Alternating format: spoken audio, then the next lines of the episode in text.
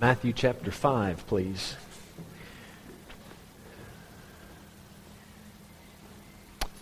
Matthew 5, and today we'll begin reading in verse number 17. As you're finding that, let me remind you of what we have learned so far in the Sermon on the Mount. The first passage we looked at was at the end of Matthew 7. Preached a sermon called Groundwork, wherein we emphasized how a Christian life needs to be built on the words of Jesus Christ. Then we went back to the beginning of the Sermon on the Mount. We talked about how to get a blessing. And at the end of that sermon, we turned it around to how to actually give a blessing to the Lord by having all of those virtues that you read about, these Beatitudes, by having those things present in your life. A couple weeks ago, last time I preached, I talked to you about being good for nothing when it matters most. Now, if you think about this, I didn't mention it during that sermon, but if you put all of this information together, Jesus said, If you build your house upon my words, you build your life on my words, when the rain comes, when the floods happen, when the storm kicks up and begins to blow, your house will stand. Anybody's house can stand on a fair weather day. If a person is living their life according to the words of Christ, then when it's difficult, when life is filled with trouble, when persecution happens, you'll be good for something. The house won't fall. Matthew 5 and verse number 17. Today we're going to look at a subject. The topic of the sermon is guaranteed greatness. That's our title. Guaranteed greatness. Jesus said in verse 17, Think not that I am come to destroy the law or the prophets. Now, when, the, when Jesus said this, he's referring to the Bible. At the time he said it, that was all of the Bible there was the law and the prophets. Think not that I'm come to destroy the law or the prophets. I am not come to destroy, but to fulfill. The law, the Bible says, is good, it's spiritual, there's nothing wrong with it. Jesus did not come to correct some faults in the law, any of its inadequacies. Jesus, as we should be, he was aware that the law had limits. The law was not meant to give life. The law was not meant to be a permanent solution. Jesus knew that. He knew that the law has run its course. The law was given because of transgressions until the seed should come to whom the promise was made, and that seed is Christ. You can see it as Moses passing the baton to Jesus. Moses has done his job, the prophets have done their job, and now Jesus says, I've come to fulfill everything you read in the Old Testament. Look at the emphasis he gives us in verse 18. For verily I say unto you, till heaven and earth pass, one jot or one tittle shall in no wise pass from the law till all be fulfilled. In Matthew 24, Jesus would go on to say it like this Heaven and earth shall pass away, but my word shall not pass away. Connecting what he's saying, the authority thereof is equal with that of the Old Testament. It's all inspired of God. Every jot, every tittle, in the Hebrew language, there are 22 consonants. They don't have vowels. The Hebrew language has 22 consonants, and then they, they put dots and small markings underneath the words, or the letters rather, to make the vowel sounds. But one of the consonants in the Hebrew language is yot. We would write it in English as J O T, a jot. And it's the smallest of all the Hebrew letters. If you write it on a line, it doesn't even come down to the line. It looks like in English what we know as an apostrophe. It looks sort of like that. Yot is a very small, smallest letter there is. A tittle. With the Hebrew letters, you can draw them where one, uh, it goes, there's a, a vertical line and a horizontal line coming off of it. and then the tittle is just a little bit more of the line sticking off. You and I would know it as the crossbar on a T, on a lowercase t. That's how small it is. Jesus said every jot, every tittle, every little part of the Bible, Jesus was mindful of it. Jesus didn't come and say, I'll just do the big things. He said, I'm going to come and I'll even take care of every small thing, every least command, every least picture in prophecy. I'm going to fulfill all of it. Would to God today that was our attitude towards the Bible, that we took it so seriously that we said every command, every word, every syllable, every letter is important to me. I don't want to accomplish only the big things, even the little things. God's word is that important to me. When Jesus said this, if you are a first century Jew listening to these words, you know what you should have done? Immediately you should take out your Bible, which to them is their Old Testament. They should have taken, or our Old Testament. They should have taken that out and said, okay, you said that you're going to fulfill all of it. Now let's examine your life by the pages of our Bible. And let's see if you prove yourself true. Do you see that Jesus is accepting the Scripture, the written Word of God, as His final authority? He says, You can judge me by it if you want. If you want to know if I'm the right Messiah, if I'm the true one, just, just check your Bible. Look at the miracles I do. Look at the things I preach. Look at the various aspects of my life, and you'll see that I am fulfilling the law and the prophets. Folks, again, if I can just preach for a moment, if we take out a Bible and examine your life, would we come to the conclusion that you're truly a born again Christian?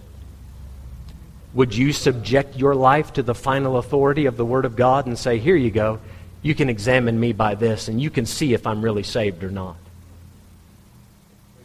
Jesus accepted this as his final authority. You know as well as I, the Jews, by and large, the multitude, rejected Jesus as the Messiah. Do you know why they did that? In, in the book of Acts, the Apostle Paul said that when the Messiah came, the Jews, the rulers of the Jews, they were not familiar with the voices of the prophets which were read every week in their synagogue. And that's why they killed the Son of God. There was God standing right in front of them, and they couldn't even tell it because they skipped church and didn't learn their Bible. Amen, Pastor. That's good preaching. Now, you don't have to amen it, it's still true. Just because you're under too much conviction to say anything doesn't make it any less true. They skipped synagogue and they didn't hear the prophets and the law being read. And then, when the author and finisher of our faith stood on the earth and did every jot and tittle, they missed it. They missed it. Verse number 19.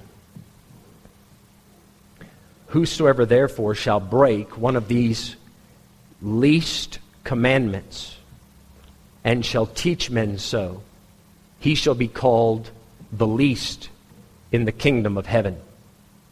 But whosoever shall do and teach them, the same shall be called great in the kingdom of heaven. Do you see there's two groups there? Does everybody see that? Are we, are we together on that? Least, great. Do you see that? Here comes a third group, verse 20.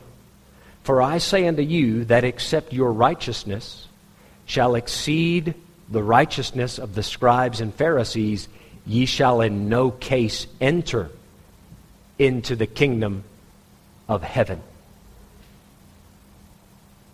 I would like to preach to you today about the four groups that we have just looked at.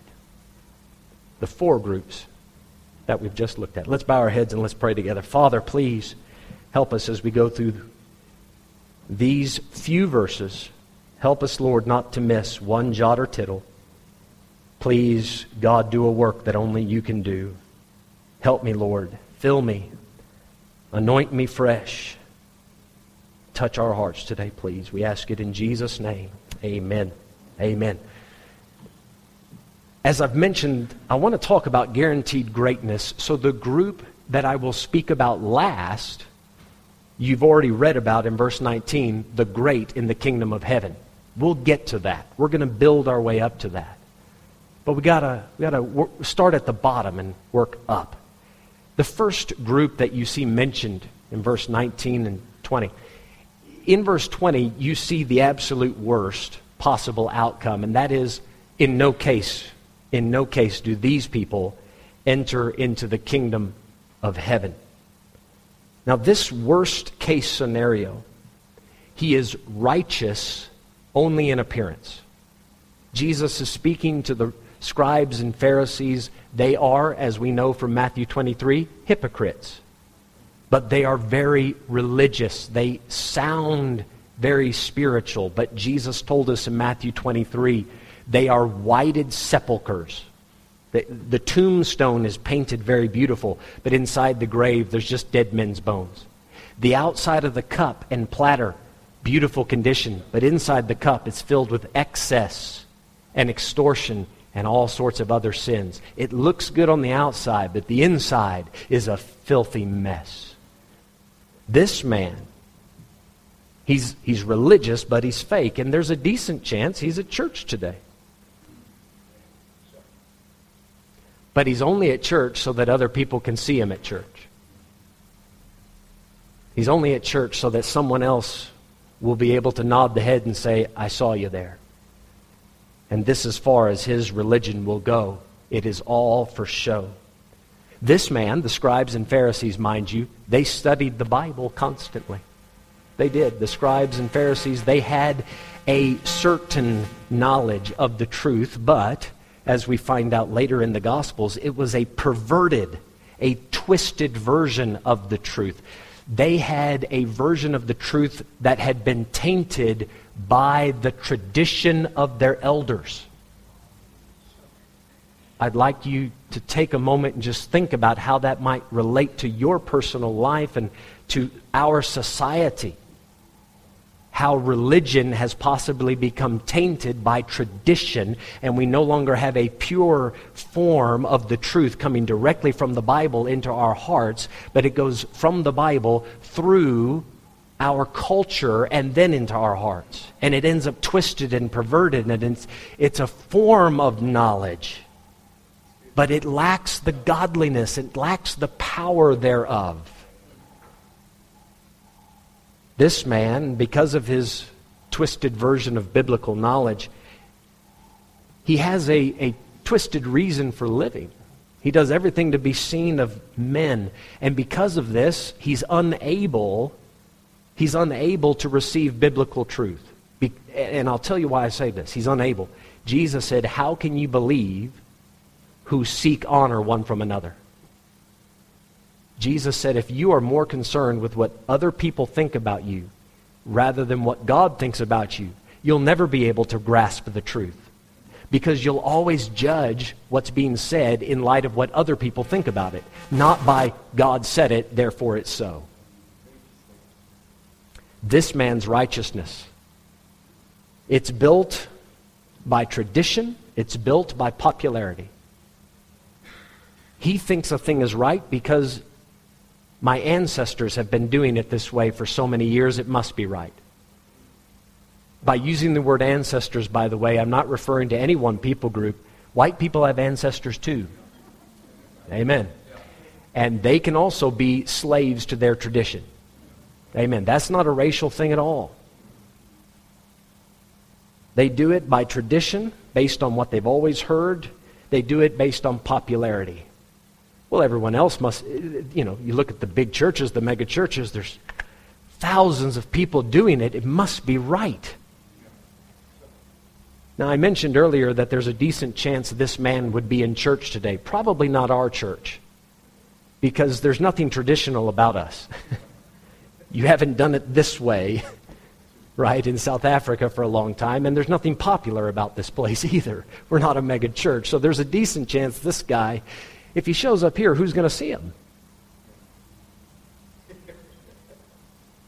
You say, well, there's enough people here. Yeah, but this guy, he's interested in a bigger crowd seeing him.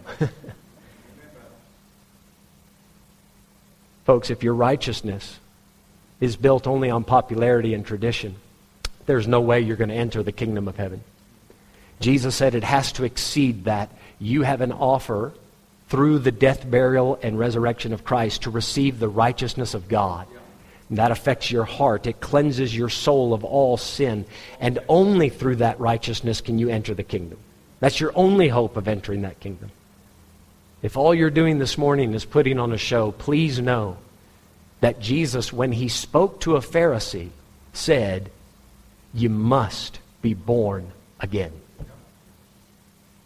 Now, group number two, in verse number 19, we'll move on to a, a better group here. We're going to talk about those that are least. The least, he says. In verse 19, Whosoever therefore shall break one of these least commandments and shall teach men so, he shall be called the least in the kingdom of heaven. I must admit, I wish I had more time to prepare for this sermon. Not because I had a busy week and didn't have a chance to think about it. I did. But the more I dwell on this passage, the more fascinating it becomes. I have learned so much this week in, in letting myself marinate in these thoughts. This one who Jesus says he breaks one of the least and he does it. He gets called least in the kingdom. What does that mean to be least in the kingdom? He did not say, at least you're in the kingdom. He didn't say that. He said, you will be called least in the kingdom. So if you were here for Sunday school, you had an outstanding lesson about what will happen in the future. Garrett taught us about how Jesus will one day return to the earth and establish his kingdom on the earth. In that kingdom, what we call the millennial kingdom, Jesus will have his own government. He will be king of kings. Who do you think those kings are going to be? The Bible says in Revelation 5, verse 10, we shall reign as kings and priests on the earth.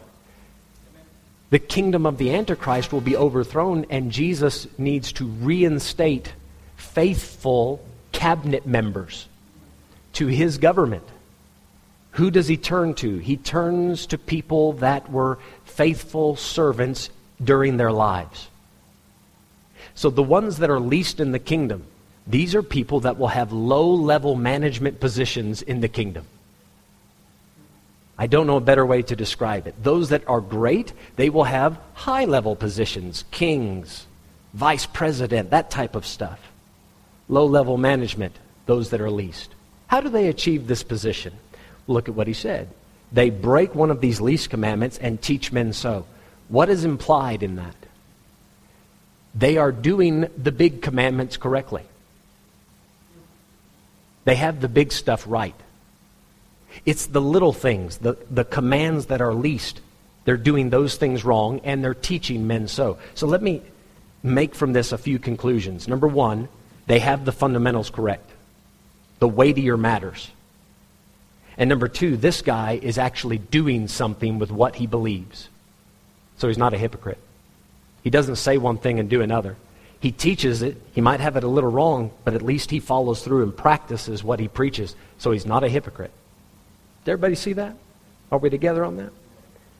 There's something else you have to recognize, and maybe I should have touched on this sooner.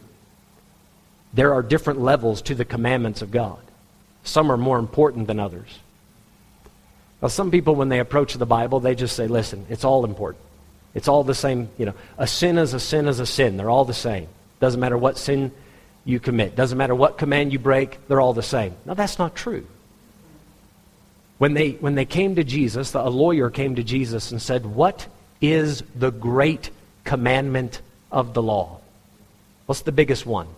Jesus gave the smartest answer ever. He broke it down into two.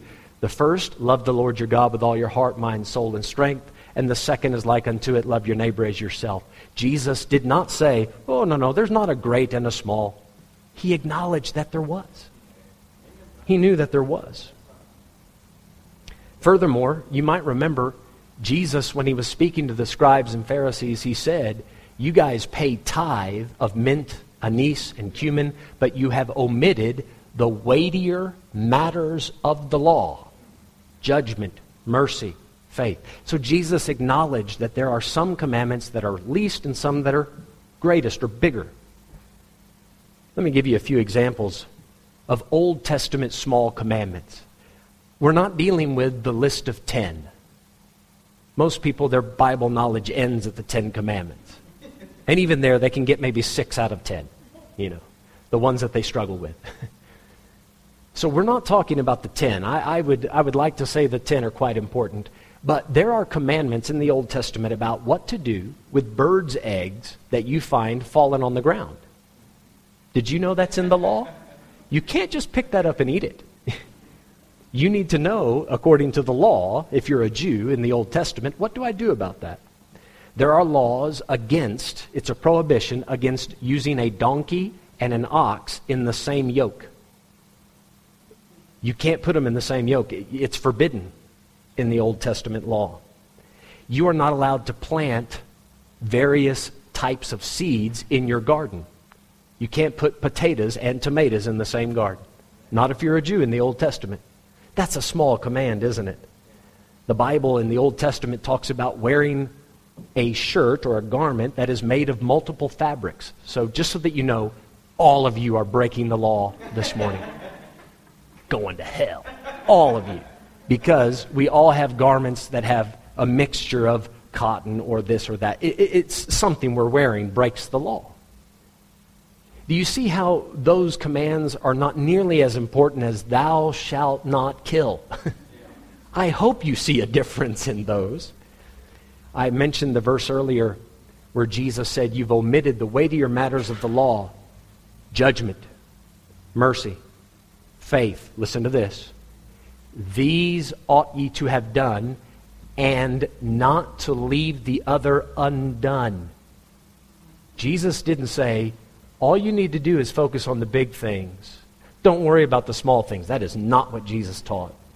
Jesus said, You should do the big things and put more emphasis on the big things because they're more important. Don't forget the small things as well. Don't forget the jots and tittles. They're important too. Does anybody remember the verse that Jesus gave us just after saying that? He said, Ye blind guides, ye strain at a gnat and swallow a camel. The Jews also had a massive dietary law. One of the forbidden animals, or I think we would call it an insect, one of the forbidden things to eat was a flying, creeping thing. You can read in Leviticus, a flying, creeping thing. For most of us, that's not an issue. We have no appetite for flying, creeping things. In, in Afrikaans, I believe you call it a gogga. I love that word. Look, daar is 'n klein gogga. Klein goggatjie. I don't know if you actually say that. I'm making that up now. Do you say goggatjie? No, that sounds like a dance move. I'm doing the goggatjie. Goggatjie. Anyway. Calm down. I won't finish the dance, but a gnat to strain at a gnat. The Jews had a, that law don't, don't eat flying, creeping things. They were afraid that if somebody accidentally sucked in a gnat, a gogga, that person had now broken the law. And they would literally be cut off from Jewish society. If a gnat, if a gogga, fell into their, their juice, their wine, whatever fluid they were going to drink, before they would drink it, they would strain that fluid to make sure all the goggas had been taken out. Because if they accidentally drank that fluid and a gnat went down, they are now apostate Jews. That is why Jesus said, You strain at a gnat. You guys are so careful about that little goggatjie. You'll spend all that time just to get that least little thing out. But there's bigger issues it, camels were also unclean meat. He says, You guys are worried about the little bitty things, but you're forgetting about the important things. Now, he's talking to the hypocrites in that case. There's a great lesson to be learned there. I just want you to understand when we're talking about the smaller things. You can take a legitimate law, do not eat flying, creeping things. They overemphasized that small thing and turned it into something completely wrong. That's how you could break. That's how you could teach and break one of the least commandments. Everybody understand? They take it and they overemphasize it. They make it more important than it really is. In the New Testament, I believe that there are some smaller issues as well. They're not listed out per se, but let me give you, I think, what would be a fair list. Dietary choices. Dietary choices. You're allowed to eat whatever you want in the New Testament. As soon as you start teaching that somebody who eats pork is less spiritual than the guy who doesn't, you see you've gone too far. Is that as important as the gospel? No. No. But the Bible does have something to say about that matter. Uh, do you observe holy days or holidays? Should we gather on Easter and Christmas and observe those as special days, or should we not? It's a smaller issue. How often should we take the Lord's Supper? There are some people that, Zingle, tell them you call them back. There are some people that believe when you take the Lord's Supper, you should only eat the bread and not drink the juice. Small issues, small little things. Some people are confused about tongues. What does it mean to speak in tongues and a heavenly prayer language and a, uh, speaking gibberish when they do? The Bible does have something to say about it, but that's not as important as being saved. The mode of baptism. Do you believe in sprinkling or immersion? The Bible, I believe, is very clear on that. You should know what the Bible says about that small matter. But let's admit it's a small matter. Dress codes and haircuts. We're not going to run around measuring everybody's the sleeve length and your the Bible says dress modestly. Ladies, specifically, that verse is directed to you. Dress modestly. That's as far as we need to take that. We don't want to overemphasize that. I, some preachers, that's all they preach, is what a woman wears. It makes you wonder what's on that preacher's heart when that's all he can talk about. What about greetings in church? The Bible does say that, that we should greet one another with a holy kiss.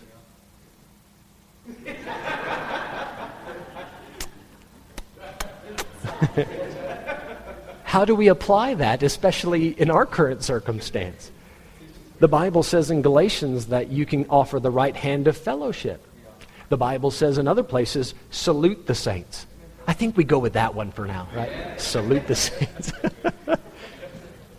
I have been in churches where I have been rebuked because I did not greet uh, certain people in the church correctly.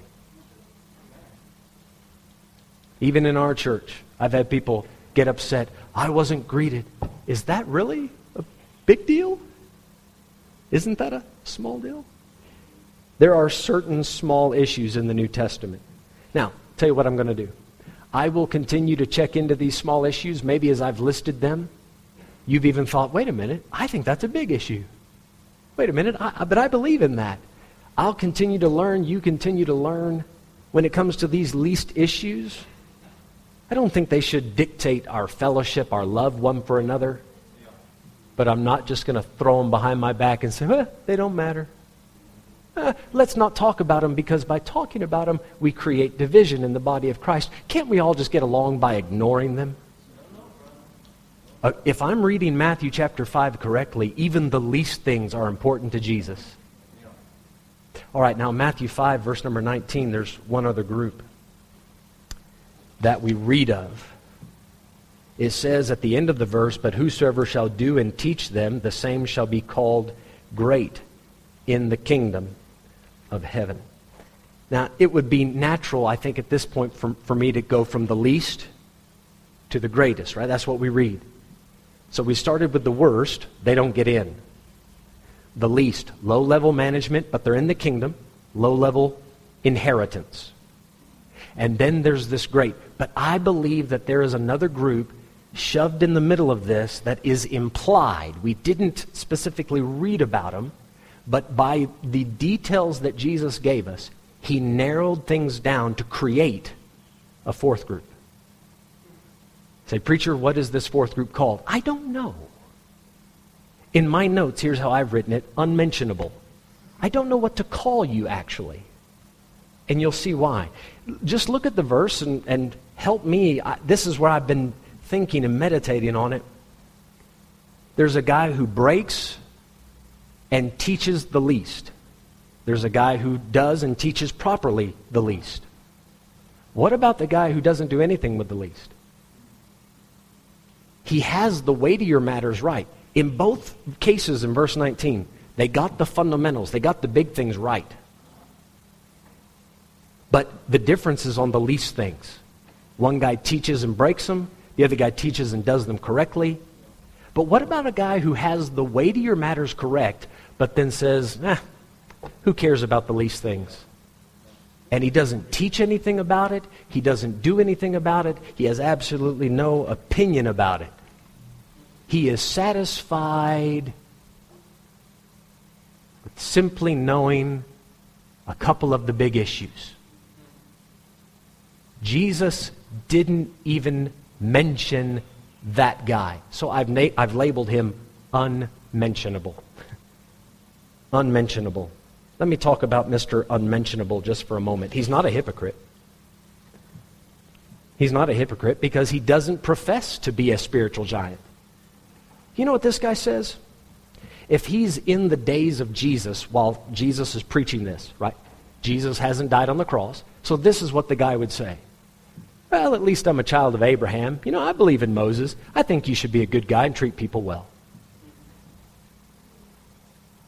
Yeah, but what about what the, what the rabbi said at the synagogue last Saturday? I, you know, I had other things to do. I had, had business there at the farm, and I had a gathering with the family, and I had a trip to make. And, you know, I got married, got a wife, and she, you know, she's, she has other ideas about synagogue. And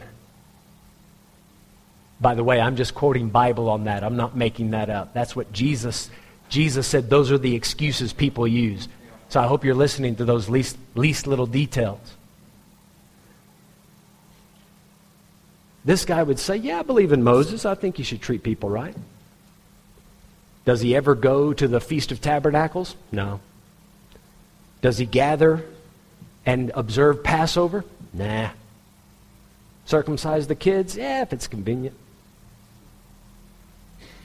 That's all he would do. If I can move this into a New Testament setting, the guy today would say, Hey, listen, I believe in Jesus. I believe in God. I believe that he died on the cross and rose again, and I think you should treat people well, and that's as far as it goes. That's as much as he'll ever do with his religion.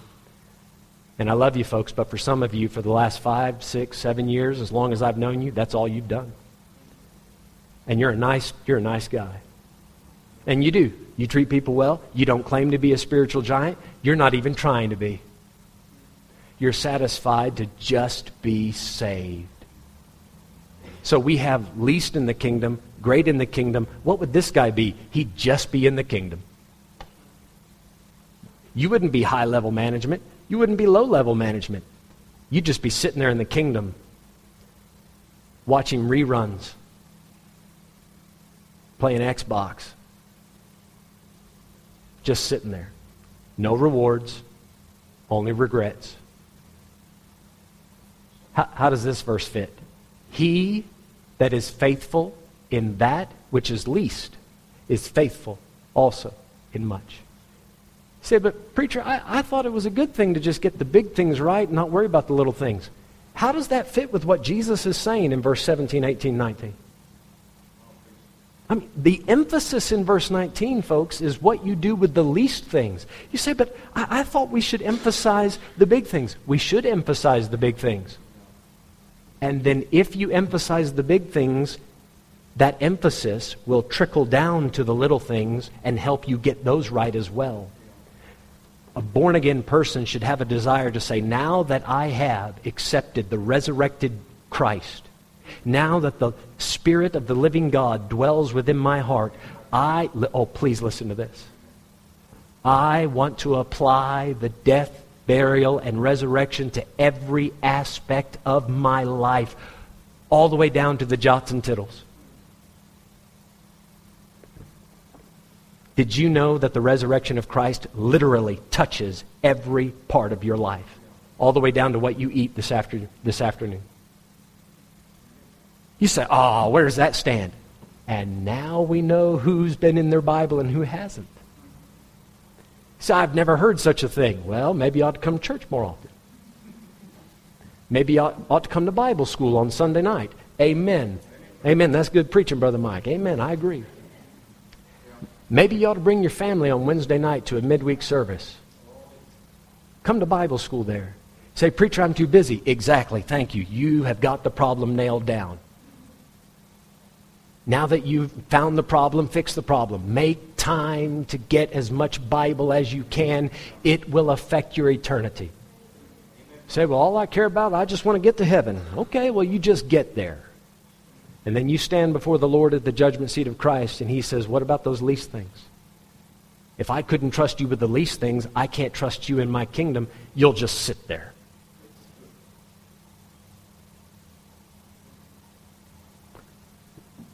Here, here, here's the big thing believe on the Lord Jesus Christ, and thou shalt be saved. I hope you have that right. I hope you have that right.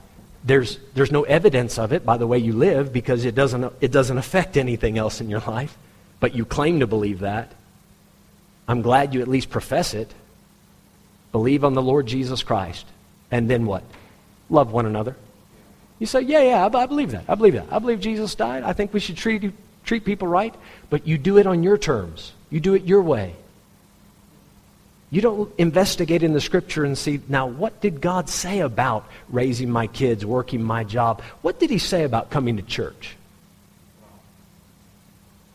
Do you know what he said about it?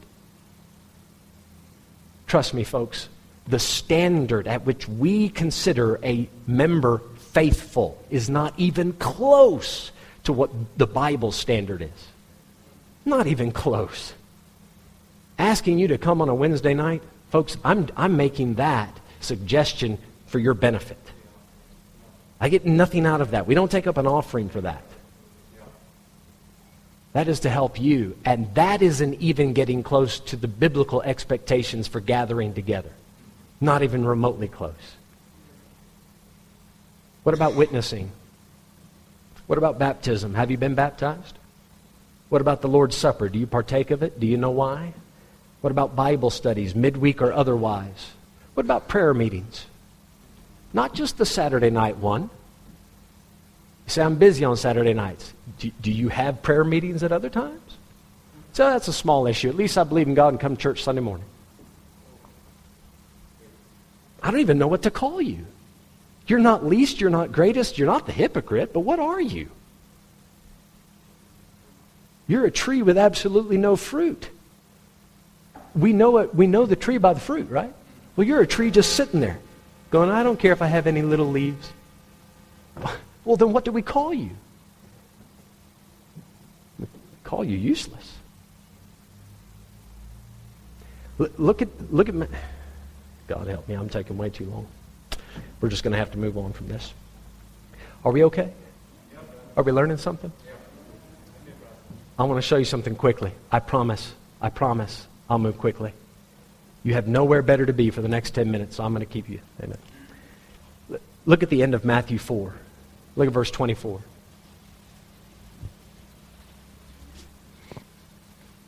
Matthew 4, verse 24. And his fame went throughout all Syria. Jesus was famous. Do you see that? He was famous. I mean, Twitter was blowing up with this guy. People were posting him on Facebook, everything. He was everywhere, all the way up to Syria. That's a whole other country. In verse 25, and there followed him great multitudes of people. Do you see that? Great multitudes followed him. You know why? He was entertaining.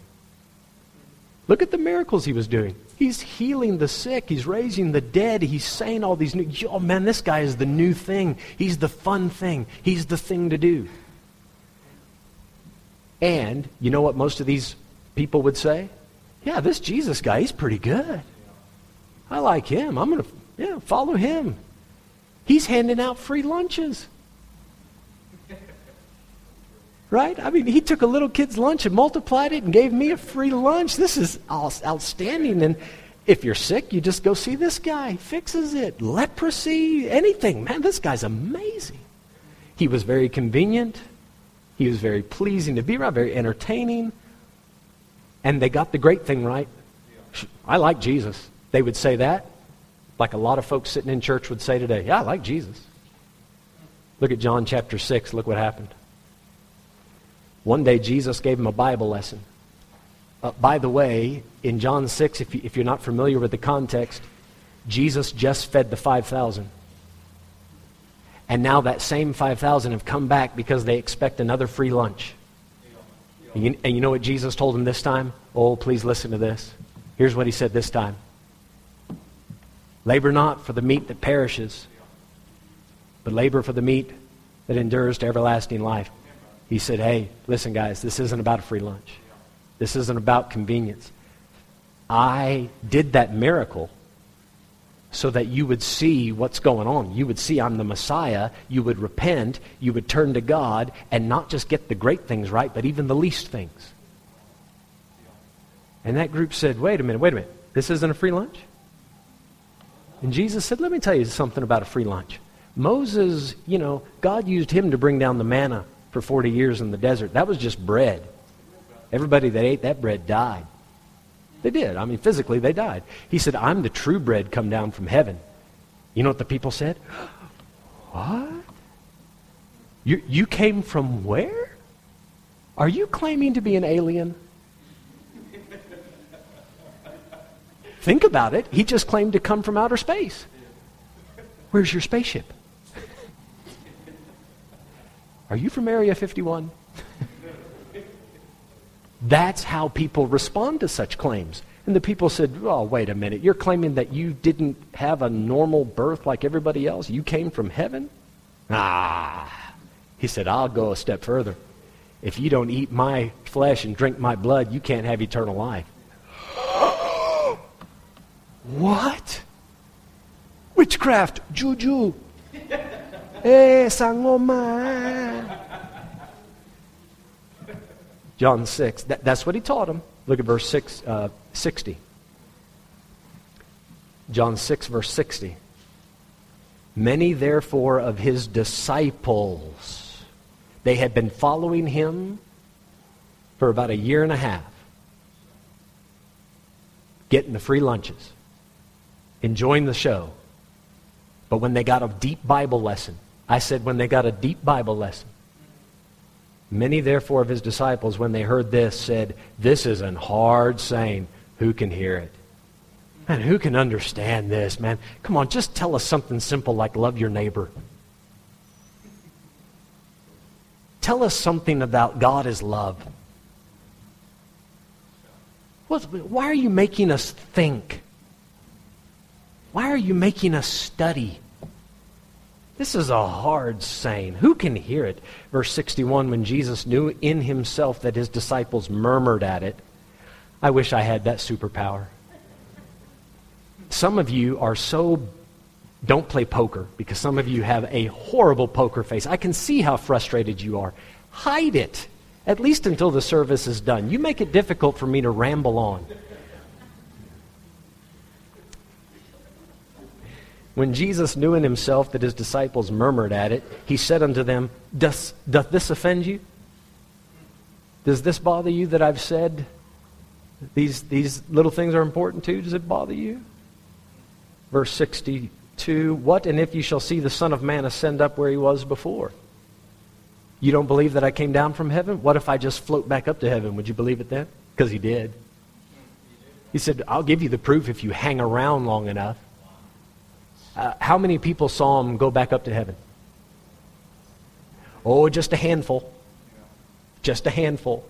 Acts chapter 1, verse 63. It is the Spirit that quickeneth, the flesh profiteth nothing. The words that I speak unto you, they are spirit and they are life. So, guys, what I'm giving you, these words, they are spirit, they are life. This is what makes up your life. Man doesn't live by bread alone, but by every word of God. Every word, every word, even the little ones, even the yots. Verse 66 From that time, many, it says, many of his disciples went back and walked no more with him. Then said Jesus unto the twelve, Will ye also go away? Then Simon Peter answered him, Lord, to whom shall we go? Thou hast the words of eternal life. He said, Where are we going to go? We're learning the Bible with you. And if it's hard, that means we'll just have to work harder to understand it. If it's, if it's a small matter and we need to work it out, we'll take time and figure it out. Those are the disciples, by the way, that became the greatest in the kingdom. The ones Jesus said, You'll be over the 12 tribes of Israel in my millennial kingdom. So now we move on to the last group, and I'll keep this short. This great group from Matthew 5 and verse 19, they, they have the big things right, but they also do and teach the little things correctly. We, we've read it already.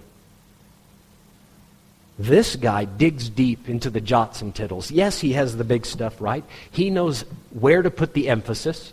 He's not going to put all the emphasis on the goggas. He knows that salvation and loving your neighbor is of the utmost. He gets that, but he also lets he lets the death, burial, and resurrection, resurrection trickle down to every part of his life, so that the gospel literally directs him, which it should.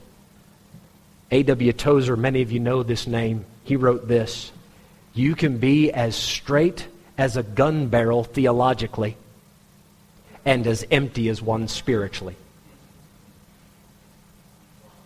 you understand that statement?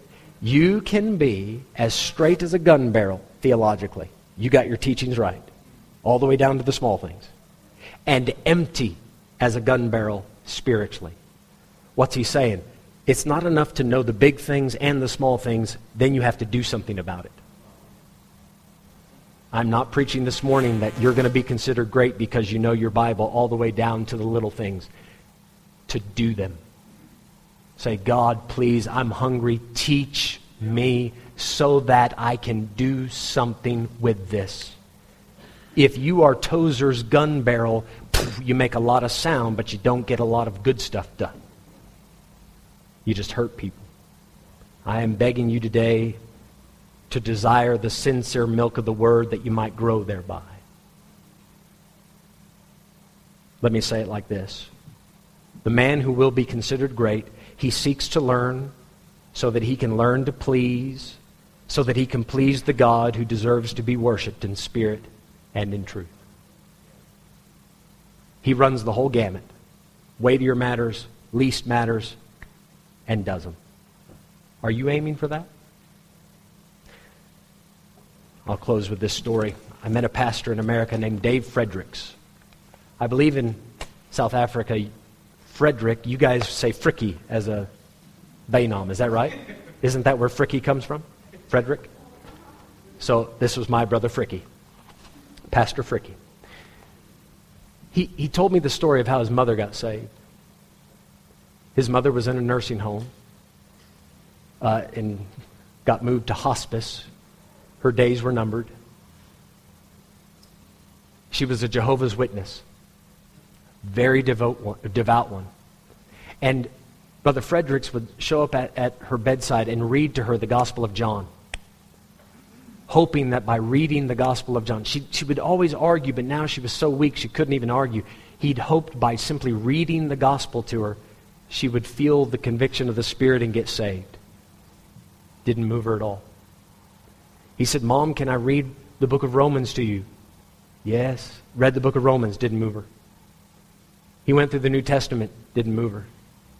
You know what Brother Fredericks decided to do?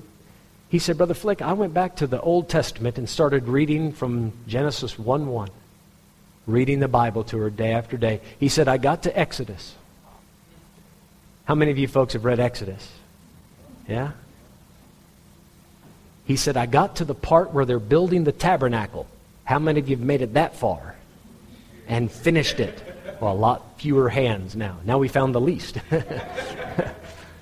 he said, I got to the part where they're building the tabernacle, and there's one part where it says they set up the boards on one of the sides, I think the west side of the tabernacle, and then you have to run a golden bar through those boards, through, through you know, brackets on the boards.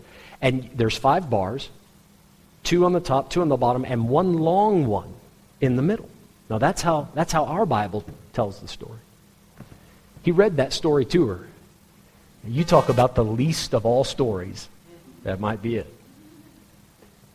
For the first time in months, his, mo- his mother spoke to him and said, Wait, wait, read that again. he said, Mom, what, what? Read that again about the bar.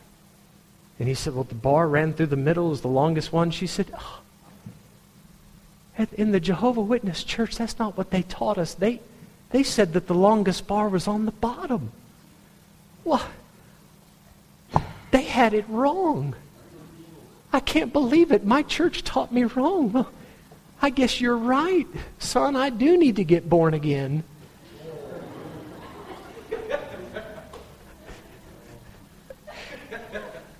what? We need to put that in our gospel track, right? Romans 10:13 and Exodus whatever, the middle bar is the longest, just remember. He was faithful with that which is least. And it turned into something much. He went down to the jots and tittles, and it made a great difference. Friend, don't be unmentionable. Don't end up that hypocrite that has no chance of the kingdom. Don't be satisfied with just being the least. Strive today to go as deep in the Bible as Jesus would want you to be. Let's all stand. Thank you for your patience. Let's stand.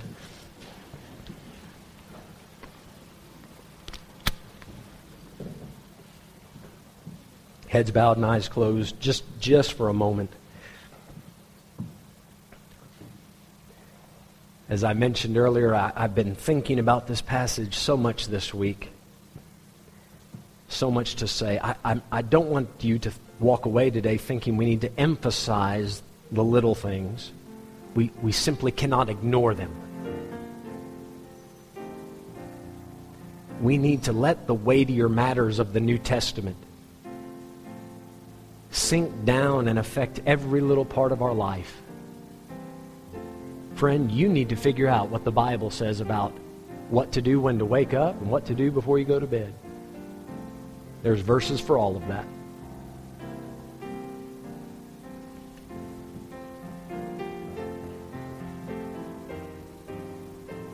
Now, if you're here today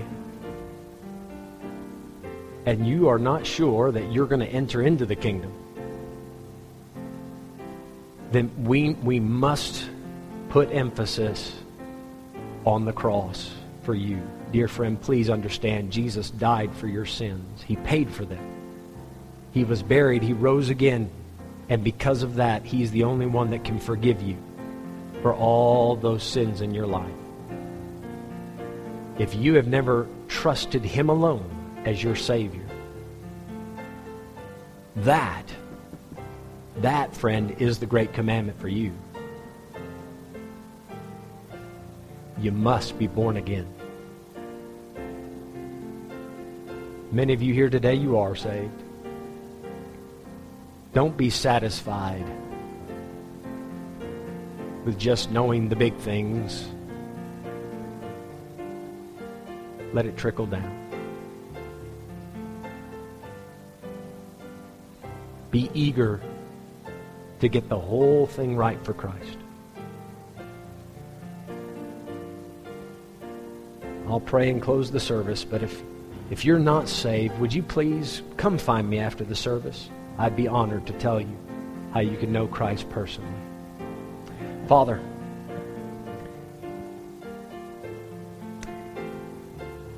Lord, I, I guess it's in my flesh to just pray and close the service and let everybody head to their house. I kind of just feel like you would uh, like to do something for a minute. So, Lord, I'm not going to rush you.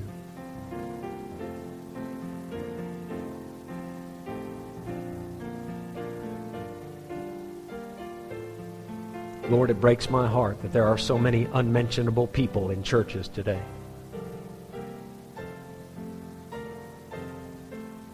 Would you please stir, stir in our church, God? Stir in our church so that,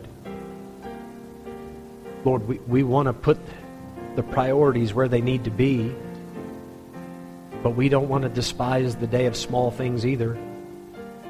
Help us to do the whole thing for you. Get it all right.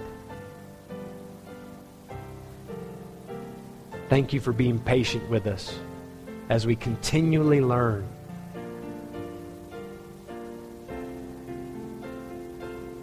Father, maybe today someone's here that's not saved and you know who that person is. Work in that heart.